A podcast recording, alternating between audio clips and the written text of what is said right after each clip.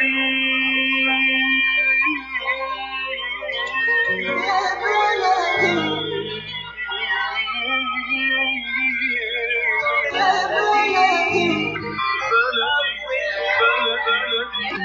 الذين ينضموا للاستماع إلى راديو بلدي اول راديو عربي أمريكي ويعنى بقضايا العرب في المهجر.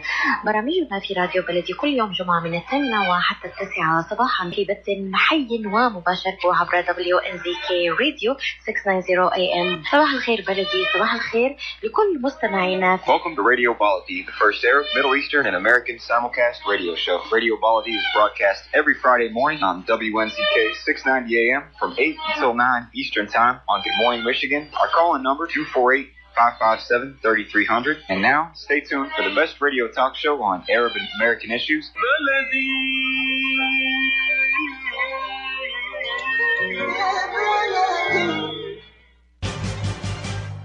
I am Atif Abdel Jawad. Join me the first Friday of each month at 8 a.m. Eastern Time.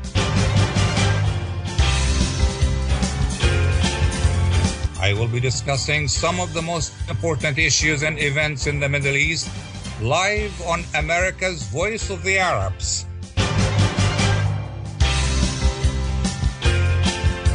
WNZK 690 AM and WDMV 700 AM.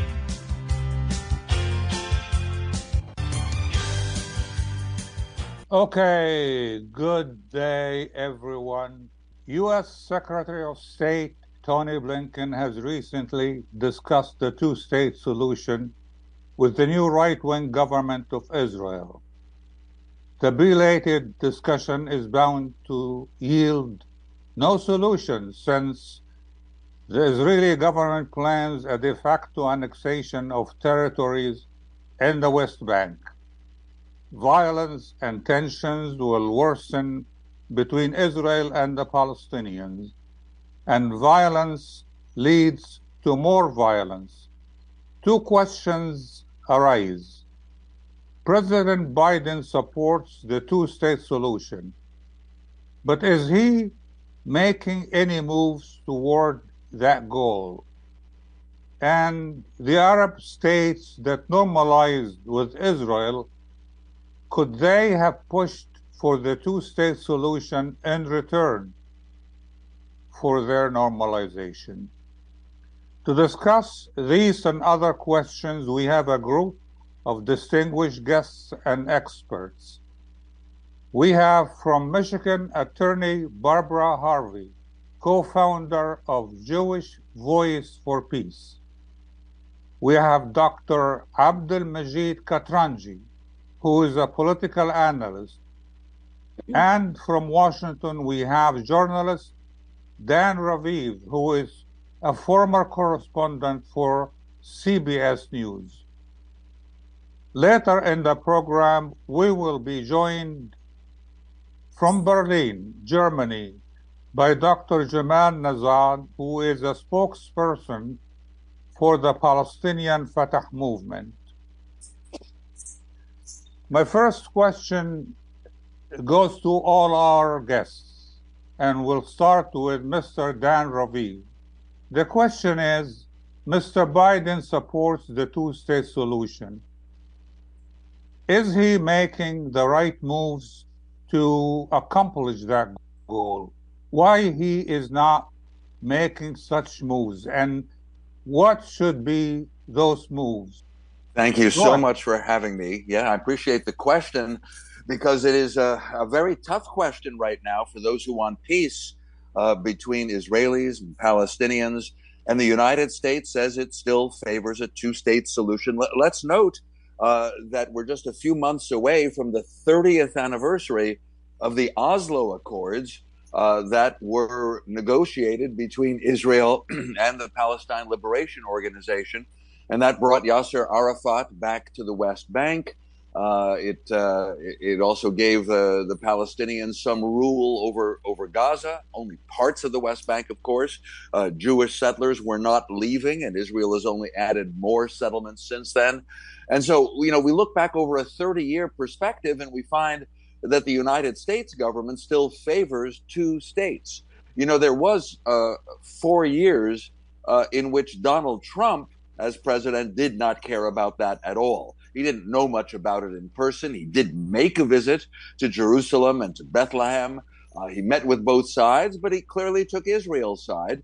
Uh, now we have a more traditional American president, Joe Biden, who is taking the traditional American position uh, that there should be, he says, equal rights for Israelis and Palestinians, that the U.S. favors two states, but he's not really doing much of anything. The explanation from American authorities, including the Secretary of State Antony Blinken, who was there this past week, is that the time is not ripe. The leaders on both sides aren't ready to make the necessary concessions.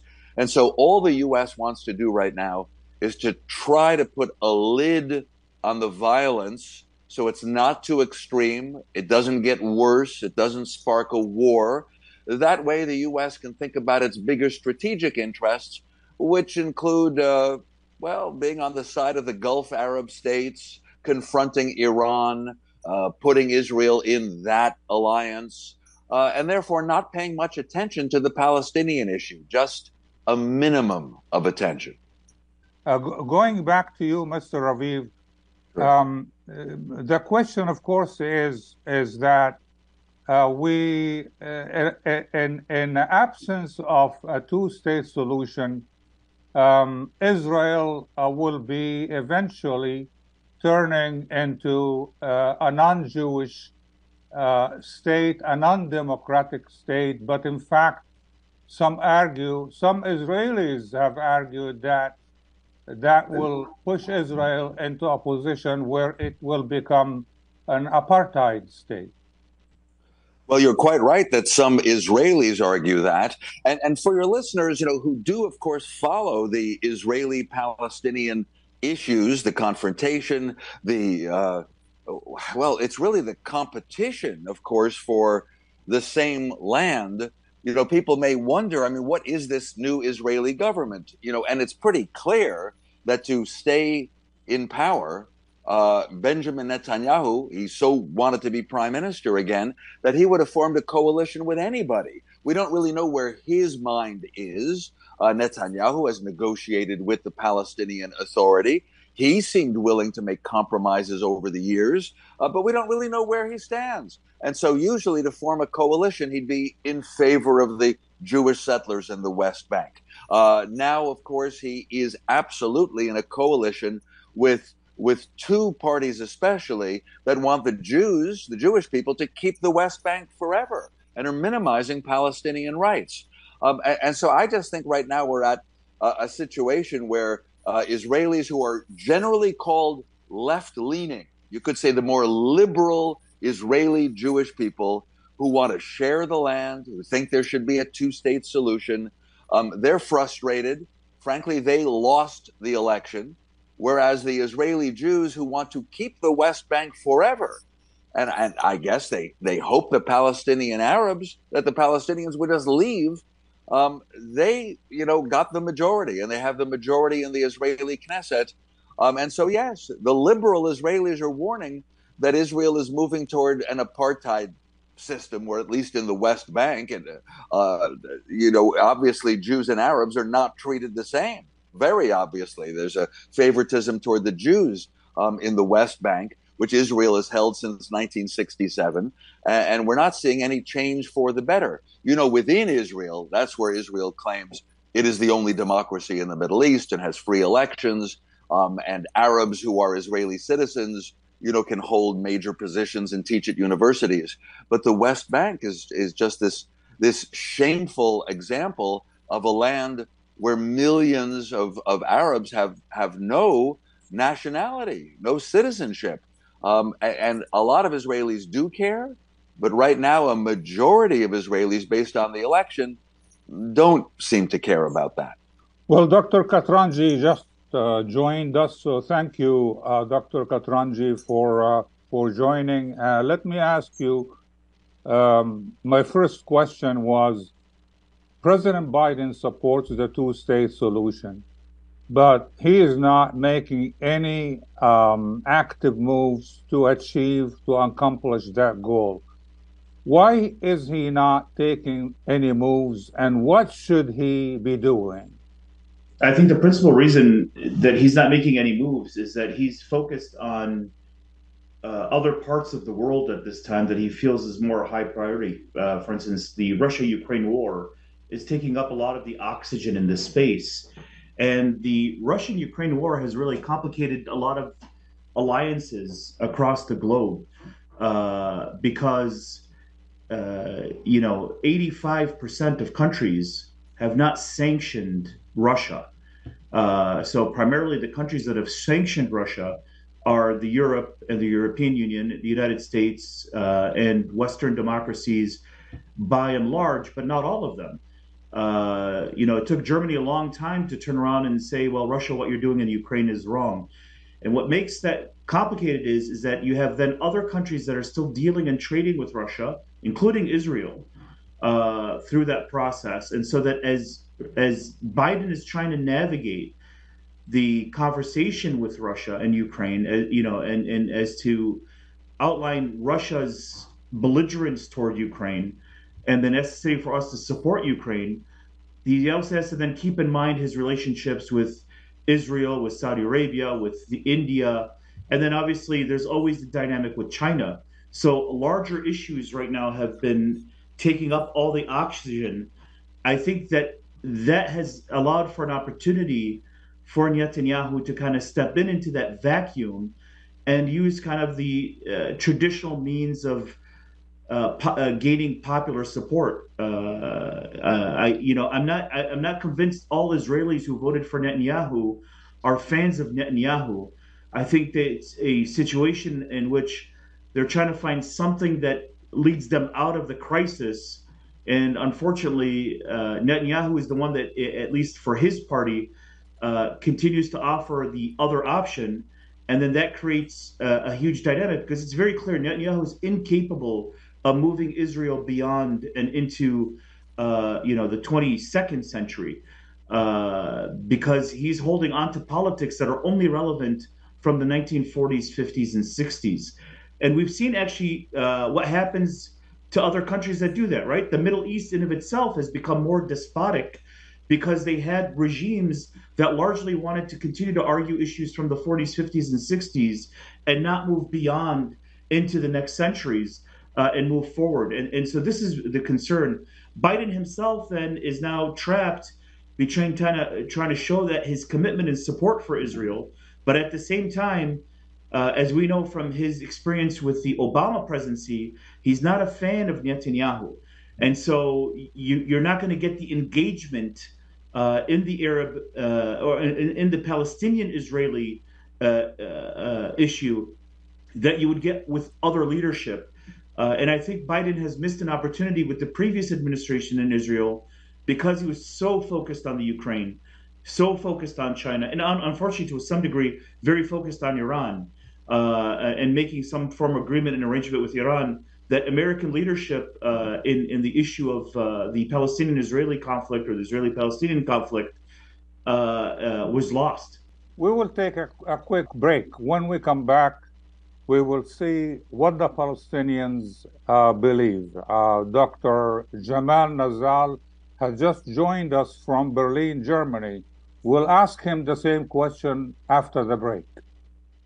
When it comes to reproductive medicine, IVF Michigan Fertility Centers are the recognized leaders. With locations in Bloomfield Hills and five other cities in Michigan and Ohio, IVF has experts in all aspects of the field. As a founding member of IVF Michigan Fertility Centers, Dr. Nicholas Shamma is one of the leading reproductive endocrinologists in Michigan and Ohio. Dr. Shamma has performed over 10,000 IVF cases and has helped thousands of couples fulfill their dreams of parenthood. American board certified in both obstetrics obstetrics and gynecology and reproductive endocrinology and infertility, Dr. Nicholas Shamma is a very caring, compassionate, expert physician that understands not only the medical but also the emotional toil of infertility on his patients. When it's time, get personalized care from Dr. Nicholas Shamma at IVF Michigan Fertility Centers in Michigan and Ohio. Call toll free 855 952 9600. 855 952 9600.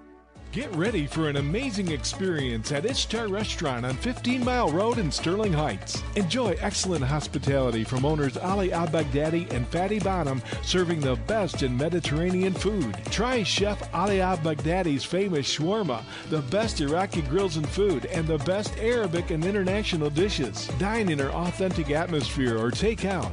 Call 586 698 2585 or check us out on Facebook. Ishtar Restaurant practices all CDC guidelines and is open every day 11 a.m. to 10 p.m. Have an amazing experience today at Ishtar Restaurant, 3625 15 Mile Road, Sterling Heights. Our noses can sniff out all kinds of things good things and bad things. Your nose knows if those sniffles are just a cold, allergies, or COVID 19. So if you want to be sure, swab and test your nose for answers. It's good to know. Find testing information and resources at michigan.gov slash COVID test. A message from the Michigan Department of Health and Human Services.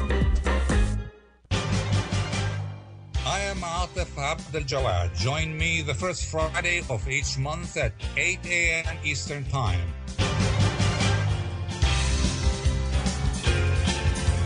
I will be discussing some of the most important issues and events in the Middle East live on America's Voice of the Arabs.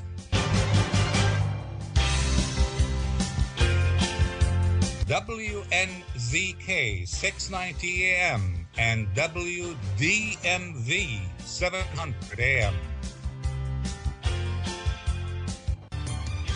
Welcome back to our discussion on Radio Baladi. We are talking about the two state solution and the increasing violence between the Palestinians and uh, Israel. So now Dr. Jamal Nazal has just joined from Berlin, uh, Germany on the telephone, and he is a spokesman for the Fatah movement. Fatah is the main organization within the Palestinian um, Palestinian uh, PLO, Palestinian Liberation Organization. Mr. Dr. Gamal Nazal, um, we were talking about the reason why you think uh, President Biden, who supports the two-state solution, isn't making any moves, constructive moves, active moves to help uh, establish a, a two-state solution or a Palestinian independent state. Well, either because he doesn't believe in this solution or because uh, he doesn't uh, think he's able to do this.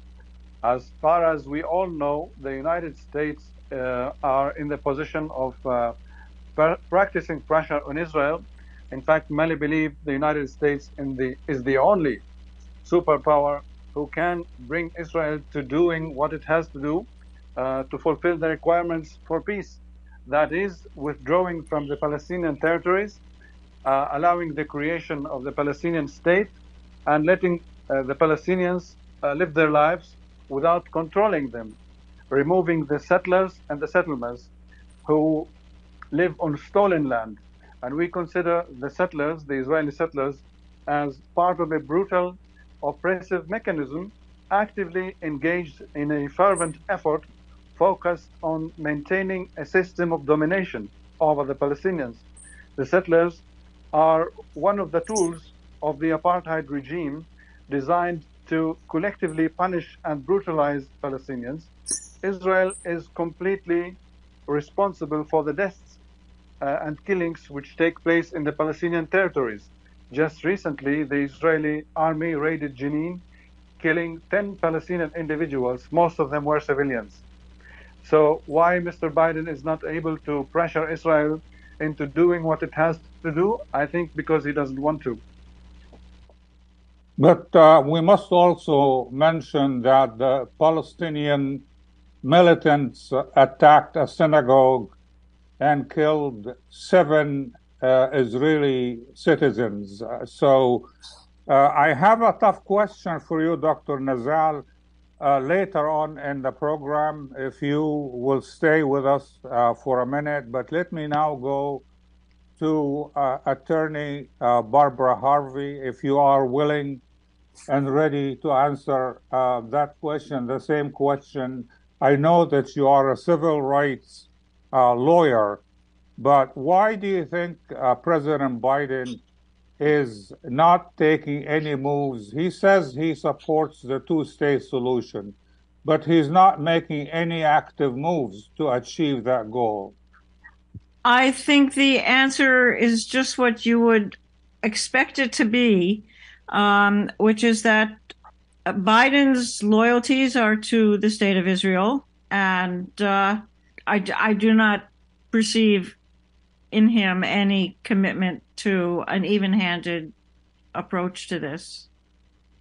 Okay, Dr. Katranji, um, and the question uh, also will go to Mr. Raviv. Uh, Bibi Netanyahu thinks his priority is uh, normalization with Saudi Arabia. And he says that such normalization would open the door to maybe an independent Palestinian state later on. What do you think about that argument? Let's start with Dr. Katranji. The argument is a false uh, paradigm. Uh, the relationship with for Israel with its neighbors in the Middle East uh, is one track of relationships and dynamics. Uh, the interest of Saudi Arabia is purely Saudi Arabian. Uh, and the, the, same thing we've seen with the interest with Emirat uh, and its relationship with Morocco, uh, with Sudan, and other countries that Israel has now developed diplomatic ties and opened up relationships. Uh, we, but you just cannot ignore, for lack of a better term, the immediate border. It's no different than the United States having its relationship across the globe, but it still has to recognize it's got to pay attention to what goes on in Mexico. It can't be working with Brazil and Argentina and, and, and other countries and then says, well, eventually that'll resolve our border issue with Mexico. Uh, Benjamin Netanyahu, in, in so many ways, plays the same Trumpian politics uh, in that let's distract everything to everywhere else uh, and perform uh, and then and ignore really the issues at home, right? And, and, let's face it, the fact is the Palestinians and the Israelis are intimate to each other. Uh, uh, you know, even even from the dynamic of the two-state solution, the fact of the matter is, yes, it's it, it, you got to have two identities, two nationalities, etc. But it, this is going to be a very intermixed, uh, integrated uh, two states. It's no different than the fact that the southern border of the United States also has states named Texas, Arizona, California, New Mexico, and has large Hispanic and Latino and uh, of Mexican origin populations there. It's you you got to deal with you got to deal with the community that you have at home. Uh, making deals with Saudi Arabia, making deals with Syria, making deals with Lebanon does not address the fact that you also now have to establish and normalize and develop uh, and cultivate the relationships that you need at home, at your border, with the people that you're going to be with, and Israel's going to be with now and forever, which is the uh, the the Palestinian, uh, and so the the argument that Netanyahu again tries to argue very often heralds old old arguments and doesn't look toward the future. Let's not forget that you know with the attack on Jenin, the Israeli soldiers were hiding inside a milk truck, uh, and and that's unacceptable. A milk truck is a food delivery process. Milk truck is a humanitarian aid process. Similarly, it's absolutely unacceptable to attack anybody at a synagogue, at a church, at a mosque, at a temple. Religious sites are sanctified, uh, and, and there's no justification for any type of behavior in that in that normalization. The fact of the matter is, both sides have to recognize that the path forward is not the path of tit for tat, but the path to actually put things aside, let it go, and move forward to work together to build a better future. Uh, Netanyahu, being a leader of Israel now, I believe for the fourth or the fifth time, uh, really, you know, has to kind of uh, grab uh, grab the opportunity by the horns. Uh, and similarly with Mahmoud Abbas and other Palestinian leaders, uh, this way that exists currently uh, uh, is just uh, it, it, there, there's going to be no solution to it if we're always looking outside of those territories for someone either to fix the problem or to cultivate re- relationships other way, uh, in other places to think that will solve the problems at home. You fix the problems at home at home. Uh, Atef, may I uh, come in on that? It's yes, Dan. go ahead.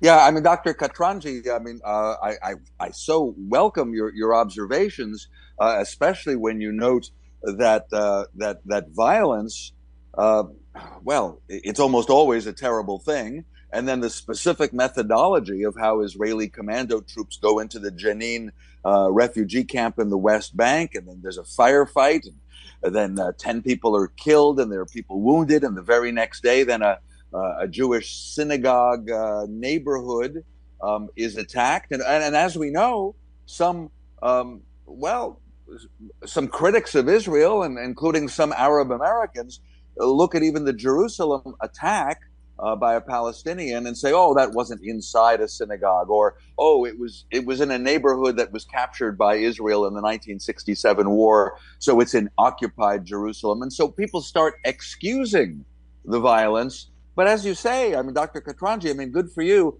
Where does that take us? It takes us back to what, the 1920s, the 1940s, as you say. How do we look to the future? Now, I just want to say as a reporter that Netanyahu would, would claim that he's looking toward a future in which Israel has a strong place with other countries. He, he claims that there's, there's going to be progress toward full relations between Israel and Saudi Arabia and of course, that would feel like a really big prize to the Israelis. And I agree. That means ignoring the situation closer to home. So many Israelis, including apparently a majority in the last election, didn't put the Palestinian issue at the top of their priorities. Um, and and, and I, it's not exactly true they don't care about solving the problem, but they think it can't be solved. The Oslo Accords were 30 years ago. Israeli voters say, well, we tried that. We let Yasser Arafat come back. There's a Palestinian Authority. Gaza became more radical. And so the, the general Israeli attitude is there's just no hope. So let's put our energy instead into confronting Iran, trying to prevent Iran from getting nuclear weapons, uh, having new friends like the United Arab Emirates and Bahrain and Morocco. And so, really, from an Israeli point of view, things are going well. But yeah, here we are in the United States looking from outside. We say that that that's not the future. Things are not going well if you haven't decided. We say this to Israel, what your borders are. Again, Israelis say, well, we don't have any Palestinians to negotiate with and no way of having a deal. And the United States is just trying to keep a lid on things so we don't have an all out war. And in general, of course, the U.S. takes Israel's side. So uh, that that's where we are, and there's going to be more violence along the way because there is, we understand, a lot of frustration.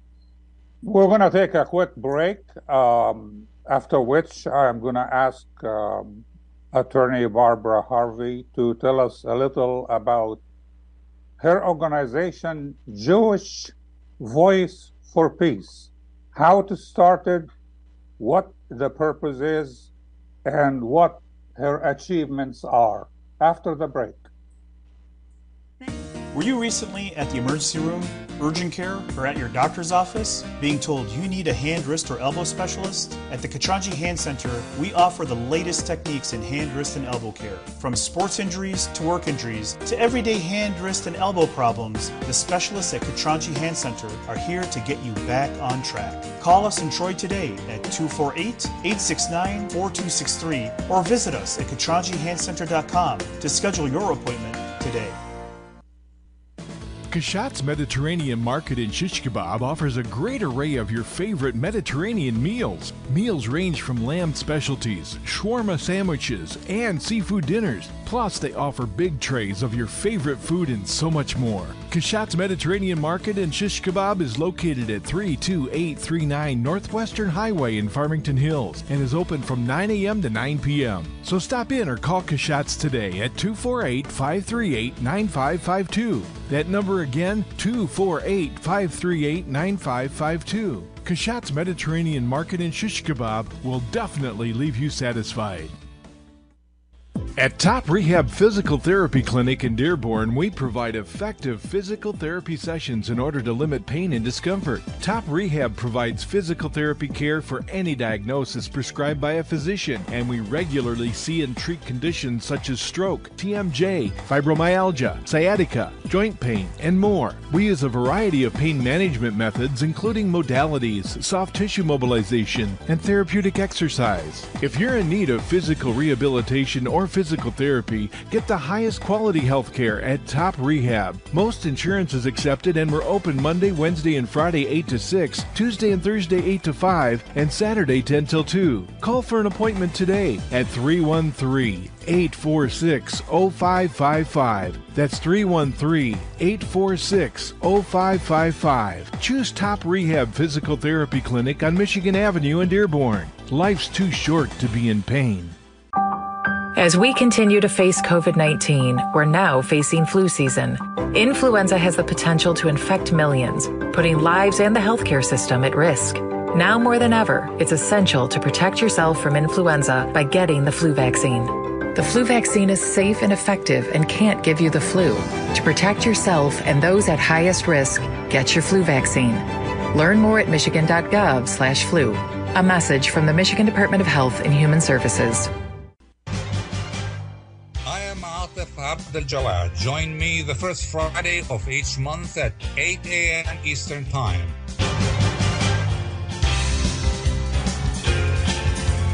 I will be discussing some of the most important issues and events in the Middle East live on America's Voice of the Arabs.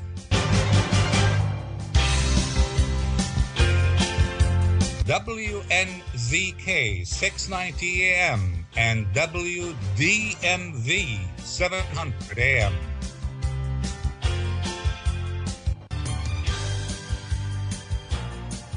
Welcome back to our discussion on Radio Baladi. We are discussing the situation between Israel and the Palestinians, the two state solution, and the uh, escalating violence between the two parties. Um, Attorney Barbara Harvey, you are a co founder of Jewish Voice for Peace. Tell us briefly a little about your organization. Yes, thank you. Uh, Jewish Voice for Peace was um, formed, if my memory is, I can, if I can trust my memory, in 2006, and um, it was created uh, initially as a single small um, organization in Berkeley, California, and uh, existed as uh, a Berkeley organization um, for a while, and then became um, a more serious uh, enterprise and uh, a staff. Money was raised to hire a national staff. We have a national office. We have chapters across the country. We have uh, quite a few chapters across the country in various cities. Detroit has a uh, the, the, Detroit chapter started in 2006.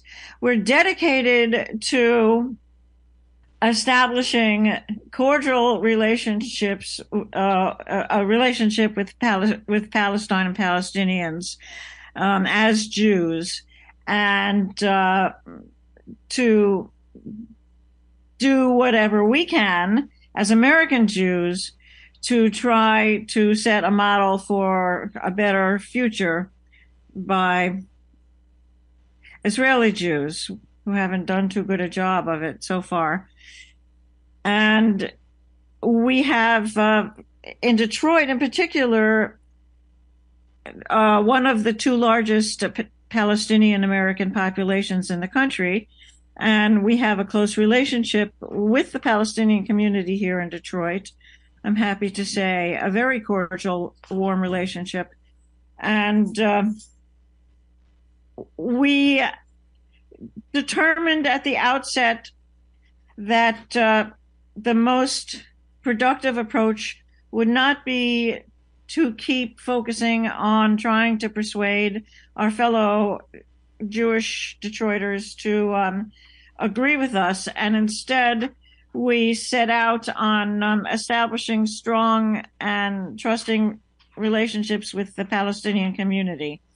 That has been very productive and and and and very successful. We have very warm relationships uh, with the Palestinian community in in Detroit, and uh, and have had now for for actually decades. And it has, I think, had an impact on the general community to see that uh, a Jewish organization and and Palestine and the Palestinian community are so warmly engaged with one another and supportive uh, uh, of the problems that Palestinians have had to endure. And so I think it is it has actually had a positive uh, effect upon the wider Detroit area to see this kind of relationship exist and flower and uh, and be as warm as it, as it has been over the years. What uh, uh, does the general Jewish population in the U.S. think about the idea of a two-state solution? Um, uh, I, the Jewish community, I think, is is committed to a two-state solution, at least to the to the Jewish part of it. I don't know that I can say with any confidence that there's a Jewish commitment to a Palestinian, an independent Palestinian state. I, I honestly don't think that there is any such commitment. Um, sorry to say, uh, you know, except in a much smaller community of Jewish academics who are familiar enough with the situation to understand its importance. Okay. So, uh, Go ahead. Maybe Barbara would agree. Barbara, would you that that because of the Oslo deal, the Oslo Accords 30 years ago, the idea of a two-state solution, you know, suddenly uh, became the thing, and and American Jews you know, who want their, you know, want the Jews of Israel to live peacefully. And I think most American Jews still think that the Jews are a people and should have their own country. The Oslo Accords indicated that there would be a state of Palestine alongside, and then you know people could could come back and live in the correct country, and there'd be peace, and no one would make war. Uh, I, I mean, 30 years ago was like a pipe dream I mean, in so many ways, it evaporated with, I believe, fault on both sides. Uh, and the United States, uh, I guess it's obvious, should have kept up the pressure to make uh, the promise of the Oslo Accords a reality. But a, a question that is now in the region is whether it's too late. Can there still be a two state solution? Will the U.S. ever be engaged? Will the Israeli and Palestinian leadership ever come back to that idea? uh, not clear. The two state solution um, seems to be in danger, but I don't see an alternative uh, that's going to bring peace to all the peoples who live there.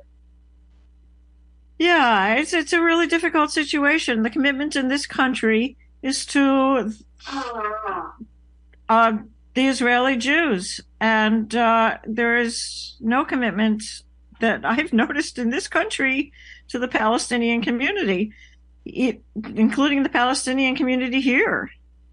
Uh, I think JVP is the only group of Jews that has has a commitment to the Palestinian people uh, within the Jewish community in in this country. I don't know of any other commitment, you know, from from another group. Well, obviously, to be fair, there are religious organizations in many cities all across America where proudly Muslims and Jews get together a few times a year.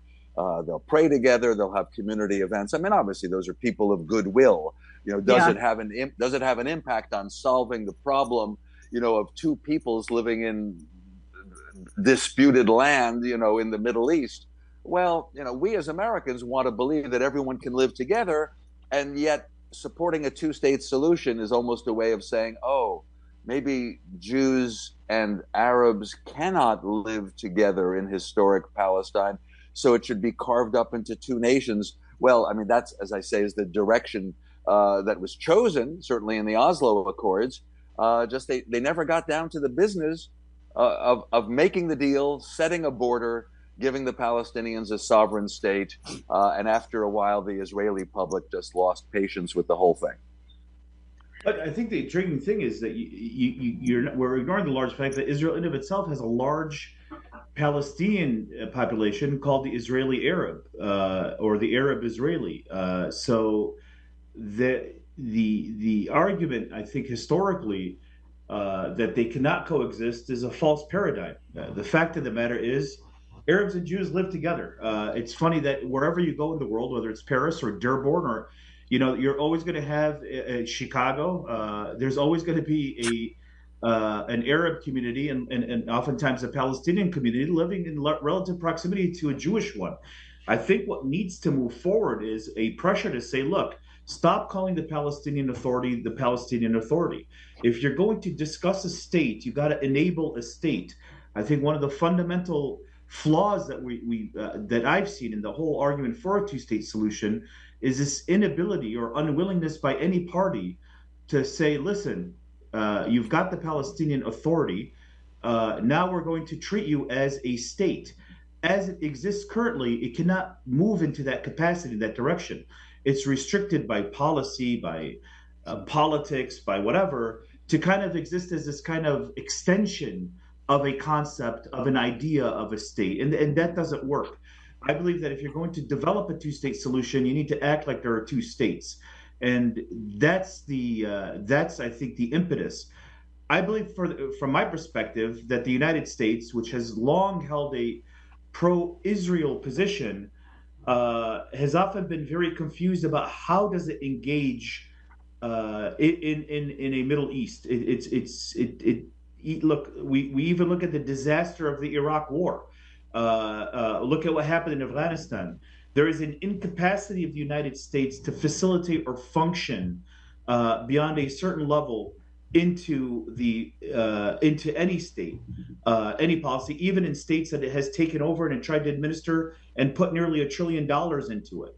Uh, so I think it's time, you know, for organizations to start saying, look, we have a, a potential powder keg. It is now currently uh, uh, on fire. Uh, and we need to address this. And, and the power of the United States still rests with the United, the people of the United States, and to really start advocating on a grassroots level that it's great. It's great when you have a Republican start announcing that Ilhan Omar said anti-Semitic things, so we're going to take her off the foreign relation committees because she had, you know, because that would somehow satisfy Benjamin Netanyahu. Uh, but the fact of the matter is, that's not the issue. That doesn't address the problem. We need to start looking at the Palestinian Authority as a state instrument and enable it then to function as a state. And I think that is something that, uh, you know, it's not the best option. It's not the option we all want. It's not the ideal. But if you're going to start somewhere, you got to start uh, to be able to move forward. And I think oftentimes I've seen the politics uh, ignore that issue entirely and then therefore further paralyze the situation. And the only victims here are ultimately the Palestinians uh, and then the Israeli Jews themselves, because y- you can never be comfortable if you don't know your neighbor. Uh, and the way things are created right now, it's intentionally designed like an apartheid state so that you may never know your neighbor. And certainly that is not within the standard of any Jewish, Muslim, or Arab tradition because Semites fundamentally believe you have to take care of your neighbor, whether they're Arab Semites or Jewish Semites. When we come back from a brief, a quick break, uh, I will ask uh, Dr. Jamal Nazal in Germany about any Palestinian strategy to deal with the changing environment in terms of Arab countries normalizing with Israel and in terms of Israel moving to the far right after the break. Are you going to start a restaurant or a grocery store soon? Do you need floor plans and designs? Call Naji Abood at 734 744 9796. Do you want to buy kitchen and restaurant equipment at discount prices? Call Naji Abood now, 734 744 9796. New Concept Products and Design the trademark of kitchen equipment. 5% discount on all purchases of $75,000 or more. New concept products and design. New location 31 185 Schoolcraft in Livonia. Learn more at www.newconceptproducts.com. Call Naji Abood 734 744 9796. When you're looking for the best in optical care, Dr. Imad Nakash is your doctor to see. With years of experience and thousands of successful procedures performed, you can trust your eyes to Dr. Imad Nakash. See Dr. Imad Nakash and his professional staff for your eye care needs. There's two locations to serve you. In Hazel Park, call 248 336 3937. 248 336 3937. In Rochester Hills, call 248 299 3937. That's 248 299 3937. What's my ETA? Your estimated time of arrival is 9:17. I'm late. I'll have to punch it. Speeding will save you just 1 minute and 36 seconds.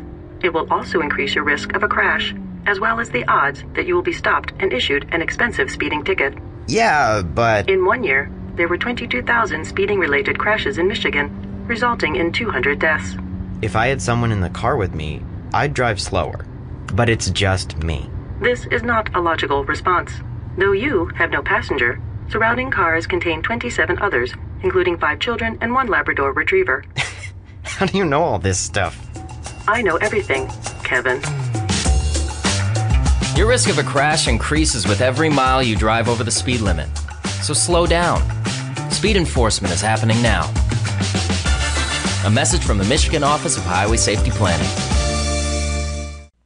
Life is a nonprofit charity that's provided humanitarian aid and development to people and communities for over 25 years, regardless of race, color, religion, or cultural background. When disaster occurs here or around the world, Life for Relief and Development rushes in to provide food, medical aid, and shelter to those in need. Please help improve these efforts. Make your tax deductible donation to Life now at lifeusa.org or call 248 424 7493. I am Atif Abdel Jawad. Join me the first Friday of each month at 8 a.m. Eastern Time.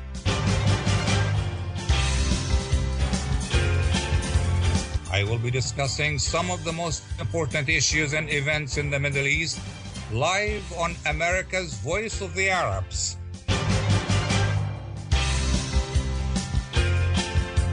WNZK 690 AM and WDMV 700 AM.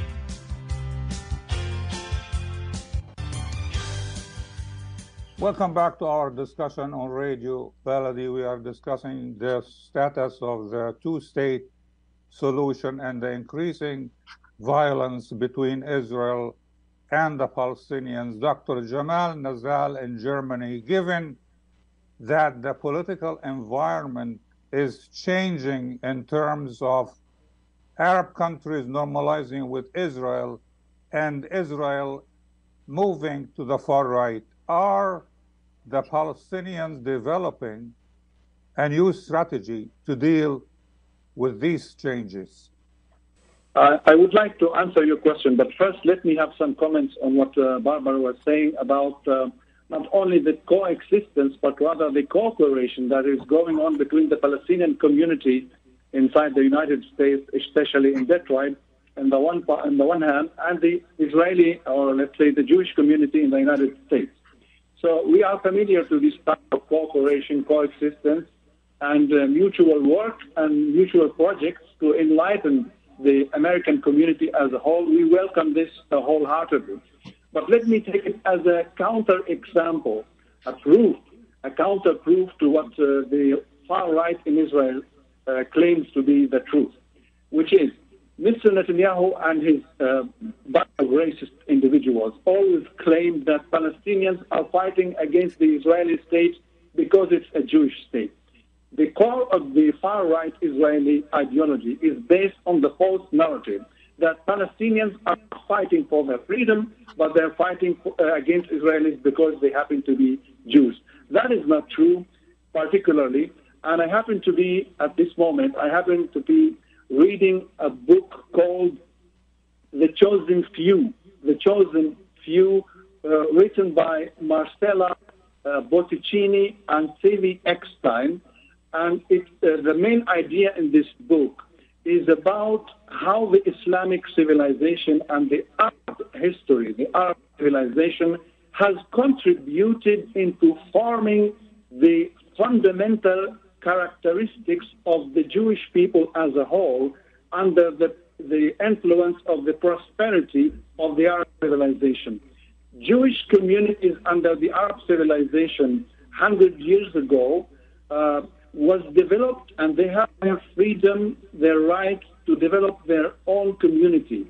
So if the Jewish people ever acquired their characteristic as an educated people, which they definitely are, uh, an educated people who contributed to the science uh, throughout the world, that was because, according to the book uh, The Chosen Few, written by Marcella Botticini, because the Arab civilization allowed them to flourish under the Abyssinian Caliphate, the Umayyadian Caliphate. So that's what we, we believe in. I believe Arabs and Jews can cooperate and coexist with each other, and there has never been a deadly conflict between Arabs and Jews until Israel, be, the, Israel started to occupy the land of the Arab countries by force. Ever since, Israel has been killing Palestinian civilians. Israel has uh, expelled the Palestinian people from their country, deprived us as Palestinians from our basic rights, our freedom, our our um, rights to free, uh, not restrict, restricted movement inside our country. So the the cause of this conflict is because Israel likes itself as a colonial colonial power focused mainly on exploiting the Palestinian resources, trying sometimes successfully to control our lives as Palestinians. Now, what can we do as Palestinians against Israel shifting to the right? Well, Israel has been shifting to the right in the last three to four decades. Remember this. We've had Isaac Shamir, we've had uh, uh, Ariel Sharon, and for the last 25 years, we had the most high Israeli politician called Bibi Netanyahu, either as head of the government or head of the opposition.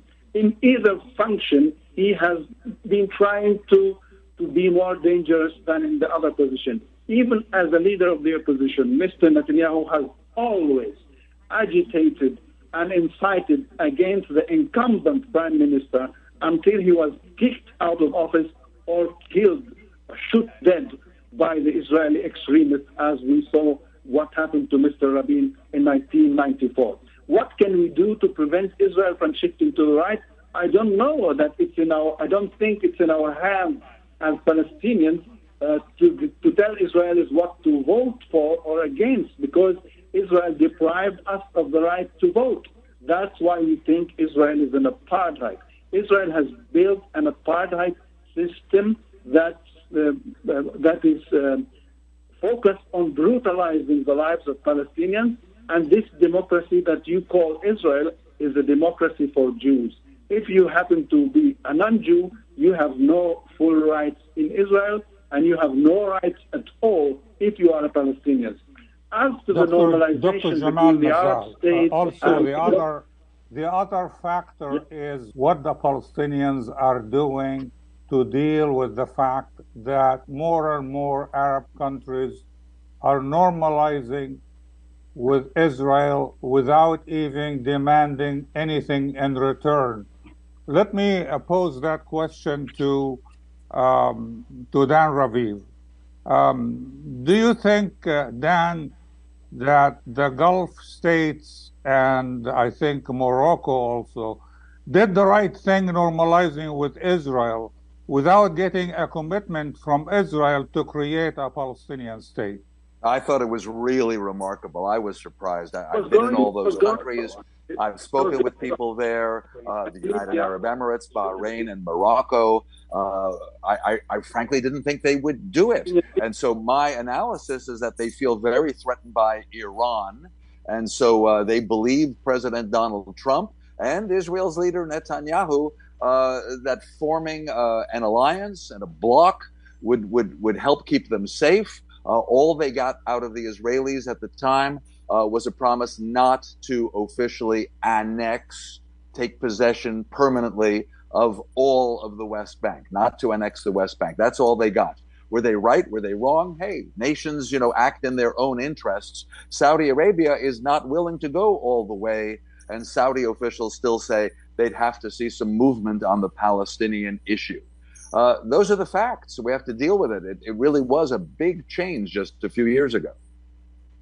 Dr. Katranji, um, the same question. Uh, do you think the Gulf states should have insisted on getting something from Israel in return for their normalization? You know, what I wish the Gulf states would do, and, and what they're going to do, obviously, is going to be totally different, two totally different things. The Gulf states historically have functioned entirely in their own interest. Even when you look at the larger Middle East, uh, and the dynamics as it works with Iran, with Turkey, uh, with uh, North Africa. So the fact that the states did not ask for anything in return, did not put any stipulations, uh, is actually no surprise. Uh, the there's this concept of uh, monolithic behavior in in Arab states, and you know the Arab states are very similar to the United States in the sense that each country, each state has a very unique culture, subculture, dynamic, and demands. So I don't believe Saudi Arabia is going to make any other dramatic changes or asks of Israel other than uh, as it proceeds and moves forward to some of the diplomatic relationships that it's trying to cultivate, as well as the economic relationships that it's doing around the area of the Red Sea development. Uh, I don't see them necessarily insisting on anything beyond what we see in the status quo, other than lip service for humanitarian aid and, and relief. Now, that doesn't necessarily mean that's a reflection of the Gulf population as a whole, but states function as states uh, at times uh, separate from necessarily the demands or the desires of its population. Uh, and uh, so uh, I, I, wasn't surprised when Bahrain and the Emirates and Morocco uh, made the deals that they made.